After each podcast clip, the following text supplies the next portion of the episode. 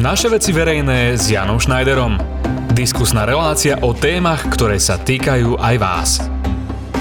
Príjemný dobrý deň, milí poslucháči. Počúvate reláciu Naše veci verejné z produkcie Rádia Rebeka a tlačovej agentúry verejnej správy TAVES. Dnes budeme hovoriť o Slovenskom národnom povstaní a aj o druhej svetovej vojne, tragických, ale aj heroických historických udalostiach, ktoré sa nezmazateľne zapísali do našich slovenských dejín a prakticky zmenili nielen život v našej krajine, ale aj v Európe a celom svete. Mojím hostom je pán Stanislav Mičev, riaditeľ Múzea Slovenského národného povstania v Banskej Bystrici. Srdečne vás pozdravím, pán Mičev, a je mi cťou debatovať s vami. Dobrý deň prajem a dúfam, že aj príjemný a že nám vyšlo počasie. Som veľmi rád, že môžem pre Rádio Repika sa zúčastniť tohto vysielania. Ďakujem pekne. Pán Mičev, dnes oslavujeme 75. výročie Slovenského národného povstania, pozitívneho svetlého okamihu našej modernej histórie. O povstaní sa gener- generácie Slovákov učia na školách, je to doslova maturitná otázka a mali by sme teda všetci poznať základné fakty a aj zmysel odkaz Slovenského národného povstania. Žiaľ, stále existujú a odkiaľ si z podzeme vstávajú opäť noví popierači, alebo jemnejšie povedané korektory historických faktov, ktorí si uzurpujú právo vykladať dejiny po svojom. Mnohí z nich aj s nacionalistickým či fašistickým potónom. Zrejme mi dáte za pravdu, že aj pre tieto tendencie je práve dnes nesmierne dôležité pripomínať, vysvetľovať, prečo je pre našu krajinu a jej demokratickú budúcnosť mimoriadne dôležitý odkaz Slovenského národného povstania. Tak základný atribút povstania si treba uvedomiť. Tu ľudia, ktorí sa zapojili do povstania, nepovstali preto, aby povalili svoj vlastný štát. Jednoducho povstali preto, lebo tu bol totalitný štát, ktorý potieral ľudské práva, ktorý kategorizoval ľudí podľa farby pleti, aj podľa vierovýznania, bohužiaľ. Aj keď to bol štát, ktorý sa hlásil ku e, kresťanskej viere, tak ostatné viery, hlavne židovská, boli potlačené. A to, že ľudia povstali, bolo hlavne preto, lebo chceli návrat demokracie a slobody. A to sa jednoznačne spájalo s bývalou Československou republikou. Lebo koniec demokracie a slobody bol v roku 1938, už to musíme povedať, po udalostiach e, v Mníchove, keď pomaly, ale iste začali nastupovať spôsoby vlády, ktoré nekorelovali vôbec s tým, čo presadzovala bývalá Československá republika. Treba povedať, že prvá Československá republika, alebo ako ju volajú aj Masarykova, priniesla absolútny závan slobody do Strednej Európy a bola jedna z mála európskych krajín a vôbec v Strednej Európe na konci 30. rokov jediná, ktorá mala demokratický politický systém. Všetky krajiny dookola boli buď autoritatívne, alebo profašistické, alebo dokonca úplne fašistické, či až nacistické. Čiže tento ostrov slobody, kam utekali všetci z, napríklad z Nemecka pred nacizmom a ktorý poskytoval zázemie pre mnoho intelektuálov, ktorí sa nezniesli s nacistickou ideológiou, sa stal na konci roku 1938 terčom Hitlerovej politiky a naši predstavitelia Hlinkovej slovenskej ľudovej strany túto tendenciu využili na to, aby vyhlásili Slovenskú republiku alebo Slovenský štát a nastolili tú jednoducho politickú formu, ktorá absolútne nezodpovedala tradíciám demokratickej Československej republiky. Toto je povstanie. Povstanie nie je o povstaní proti štátu, je to holý nezmysel, ktorý tu šíria ľudia, ktorí chcú dehonestovať výsledky Slovenského národného povstania. Prihlásili sme sa k demokracii a slobode, ktorá je po roku 89 aj atribútom nášho života teraz, čiže výsledky Slovenského národného povstania sú prítomné v dnešných dňoch. Pán Mičev, tohtoročné a teda dnešné oslavy 75. výročia Slovenského národného povstania teda opäť všetkým pripomínajú odkaz tejto dôležitej udalosti našich moderných dejín. A na oslavy Banskej Bystrici ste osobne pozvali predstaviteľov všetkých slovenských parlamentných strán s výnimkou tej extremistickej a povedzme to natvrdo hlásiacej sa k fašistickej ideológii a názorom. Pri príprave oslav tento rok spojilo sily vaše múzeum Slovenského národného povstania, mesto Banská Bystrica, úrad vlády a ministerstvo obrany. Oslavy 75. výročia Slovenského národného povstania budú teda zrejme veľkolepé aj s vojenskou prehliadkou. Teda také, aké si táto dejina udalo zaslúži všakže. Tak zabudli sme ešte náš nadriadený orgán, čo je ministerstvo kultúry. Musím pripomenúť, lebo naozaj spolupracujeme hlavne s nimi, v prvom rade teda pri prípravách oslav. Samozrejme, že som rád, že po 13 rokoch, keď Múzeum SMP pripravovalo oslavy, sa do toho jednoducho pustili už najvyššie štátne orgány. Ja si myslím, že 75.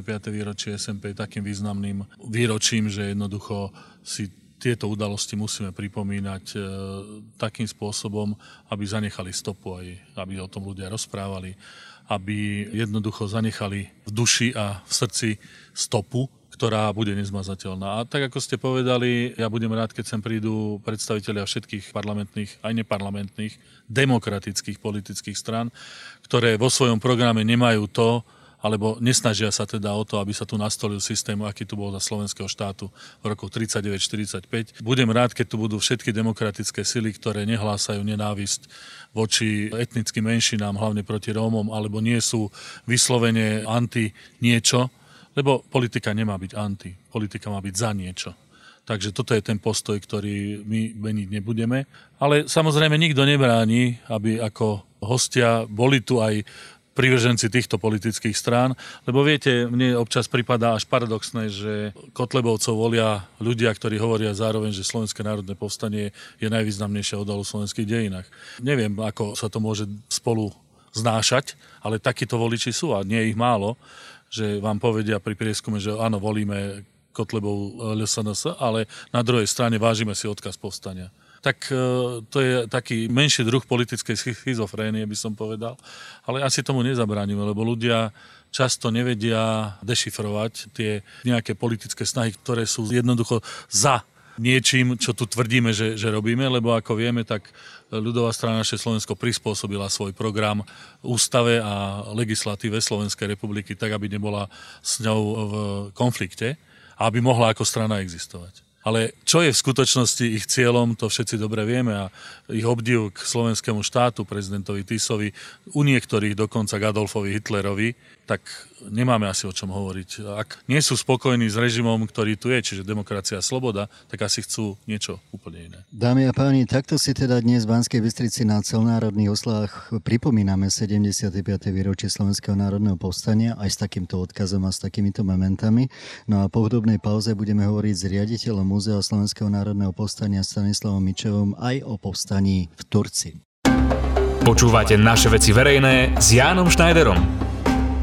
Milí poslucháči, počúvate reláciu Naše veci verejné dnes venovanú 75. výročiu Slovenského národného povstania. Rozprávame sa s riaditeľom Múzea Slovenského národného povstania Stanislavom Mičovom o tom, čo povstanie pre nás, našu krajinu a jej históriu znamená. Prenesme sa teraz v čase do Turca. Ešte pred oficiálnym vyhlásením Slovenského národného povstania v Banskej Bystrici 29. augusta 1944 operovali na slovenskom území viaceré partizánske skupiny. V Turci bol odpor voči klerofašistickému komunistickému režimu a nacistom pomerne aktívny. Priam legendárnou sa stala likvidácia vojenskej misie nemeckého generála Ota na Martinskej železničnej stanici. A v oblasti Kantorskej doliny operovala 4. partizánska brigáda Milana Rastislava Štefánika pod velením legendárneho majora Williama Žingora. Jeho partizáni spolu s oddielom francúzského kapitána Dela Nuriena vstúpili do obce Sklabine, ktorá sa stala 21. augusta 1944 prvou slovenskou slobodnou obcov. Sloboda však nevydržala dlho. Po mesiaci partizáni ustúpili pred obrovskou presilou dohovor. Nemci vypálili Sklabinský podzámok a aj Sklabinský hrad, kde zhorela vzácna historická Rejavajovská knižnica. Nemci z poznámku odbliekli 144 civilistov, 24 z nich zavraždili a desiatky odvliekli do Nemecka. Pán Mičel, historické fakty z Turca sú zrejme ukážkovým príkladom, ako partizánsky odboj pred a aj počas povstania končil a ako krutú daň si vyžiadal. Ja som nedávno bol v Sklabini, kde si pripomenuli výročie tiež z okolností 75, keďže to bolo pár dní pred začiatkom povstania vyvesenia Československej zástavy na Samčikovie dome a vyhlásenie prvej slobodnej obce Československej. Čiže je to taký príklad toho, že naozaj tu bola v lete 1944 absolútne revolučná situácia a ja to prirovnávam k papiňáku, viete, to je ten hrniec parný, že jednoducho bol tam taký tlak, že niekade to vyfučať muselo, vyfočalo to práve z klabiny, jednoducho tí ľudia potrebovali vyjadriť svoj príslušnosť demokracii k slobode a bol to práve William Žingor a celkom prirodzene aj francúzski partizáni pod vedením Delanuriena, ktorí tento akt urobili. Francúzi znova prirodzene, lebo keď sa pýtate tých francúzských partizánov, s ktorými sme hovorili, prečo prišli na Slovensko bojovať, mohli v tej Budapešti, v hoteli si tam bývať ako síce zajaci, ale relatívne v dobrých podmienkach, oni napriek tomu prišli na Slovensko a ich myšlienky boli jasné Hanebne sme ustúpili Nemcom v 40. roku, tá porážka nás doteraz škrie. Jednoducho nie je možné, aby sme takto sa vzdali a nebránili svoju vlast, to je jedna vec. A za druhé, hambíme sa za to, čo urobil Daladie v Mníchove 1938 a preto sme tu na Slovensku, aby sme pomohli obnoviť Československú republiku. To hovorí samo za seba. Takže bol to celkom prirodzený akt, ja viem, trošku predčasný, ale revolučný, ale v revolúcii nič neplánujete. V revolúcii jednoducho robia ľudia niekedy aj nepremyslené činy, ale jednoducho potrebujú niečo spraviť, lebo naozaj tá situácia je taká, aká je. Ja by som sa ešte vrátil k tomu, čo ste povedali na začiatku. Trošku opravím. to nebol generál, ale podplukovník. Bol šéfom vojensko-diplomatickej misie, ktorá utekala z Bukurešti, lebo vieme, že 23. augusta Rumúni prešli na stranu Sovietskeho zväzu a spojencov a oni potrebovali sa dostať do vlasti.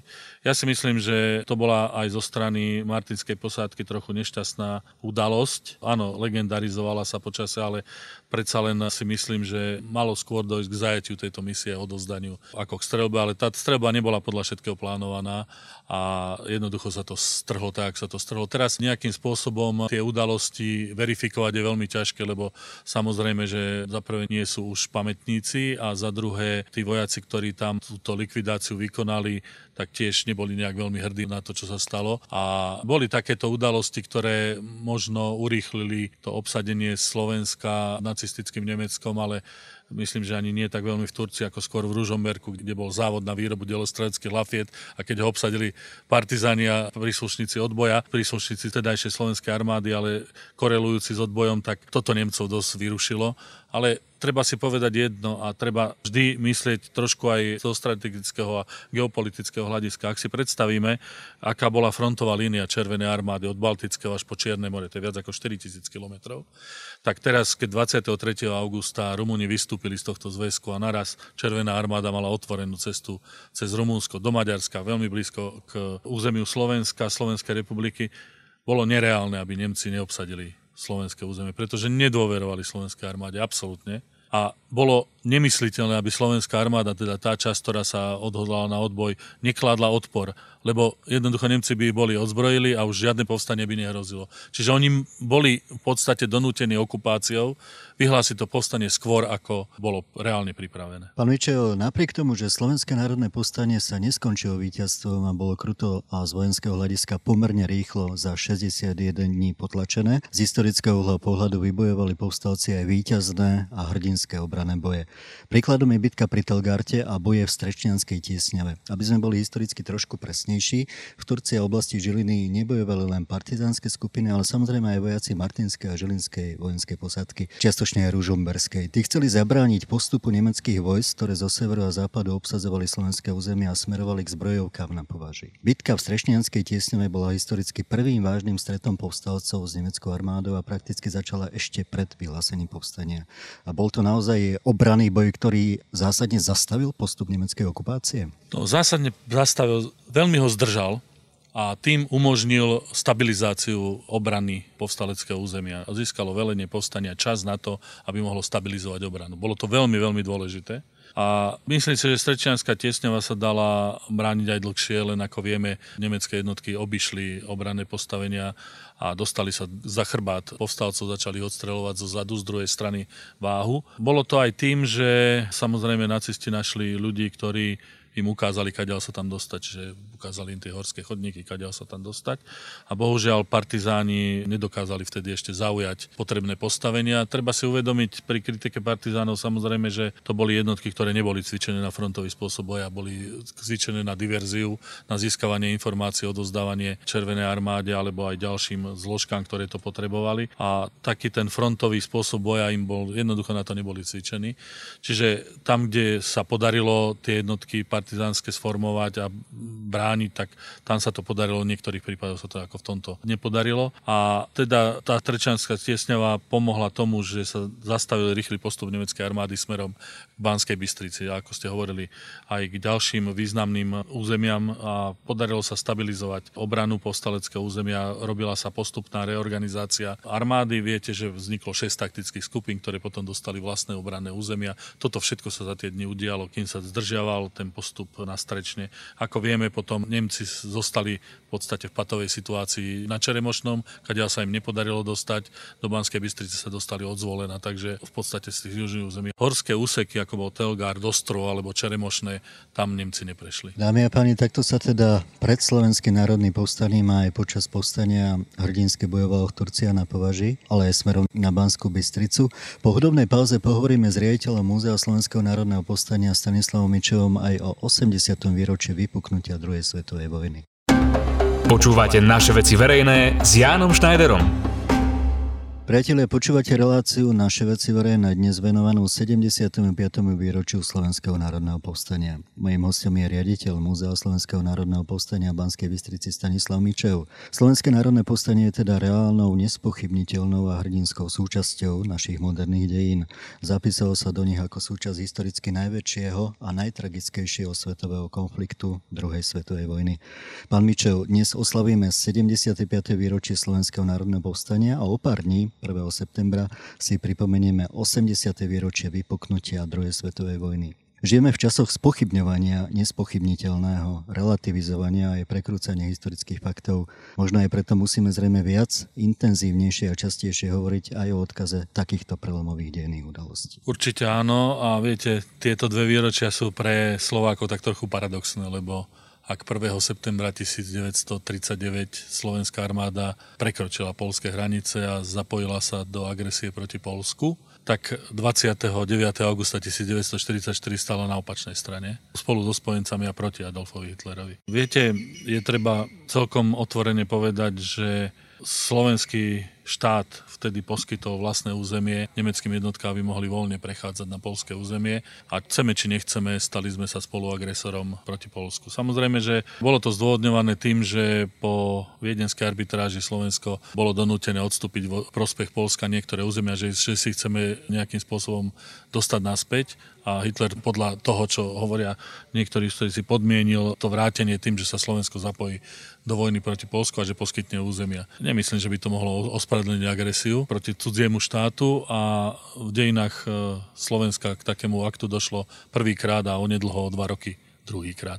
Čiže ja si myslím, že tieto dve udalosti akoby na oko spolu nesúviseli a súvisia veľmi. Jednoducho ľudia aj na Slovensku, vrátane príslušníkov armády si uvedomili za tých 5 rokov tú zmenu, ktorou prešli. Aj tá účasť neskoršia vo vojne proti Sovietskému zväzu mnohým dôstojníkom Slovenskej armády otvorila oči, pretože videli, ako sa nacistické okupačné jednotky správajú na území Sovietskeho zväzu, ako sa správajú k civilnému obyvateľstvu, k rasovo prenasledovaným ľuďom, ako je tam masové vraždenie a jednoducho toto bolo pre dôstojníkov, mnohých dôstojníkov Slovenskej armády absolútne neakceptovateľná záležitosť. Je naozaj príznačné, že drvivá väčšina dôstojníkov, ktorí boli v čele povstania, absolvovala aj východný front Čiže tie osobné skúsenosti zohrali pri rozhodovaní naozaj veľmi významnú úlohu. Skúsme, pán Mičo, uzavrieť túto reláciu. Oslavujeme 75.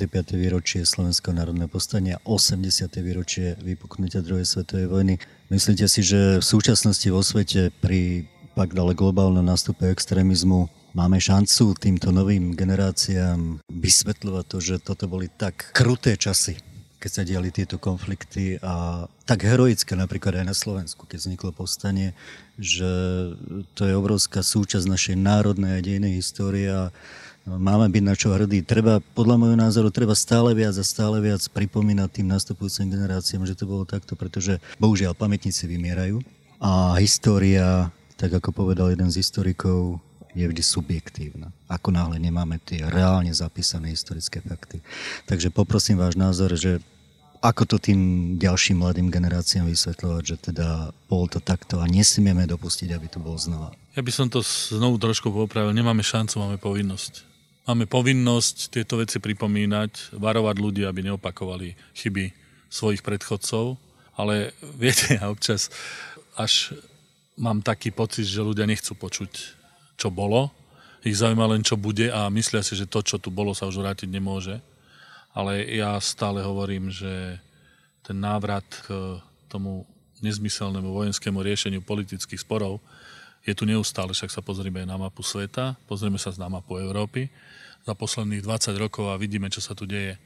akoby hrozba, tá nejaký damoklov meč e, nového vojnového konfliktu tu jednoducho vysí nad nami a nevieme sa poučiť z vlastnej histórie.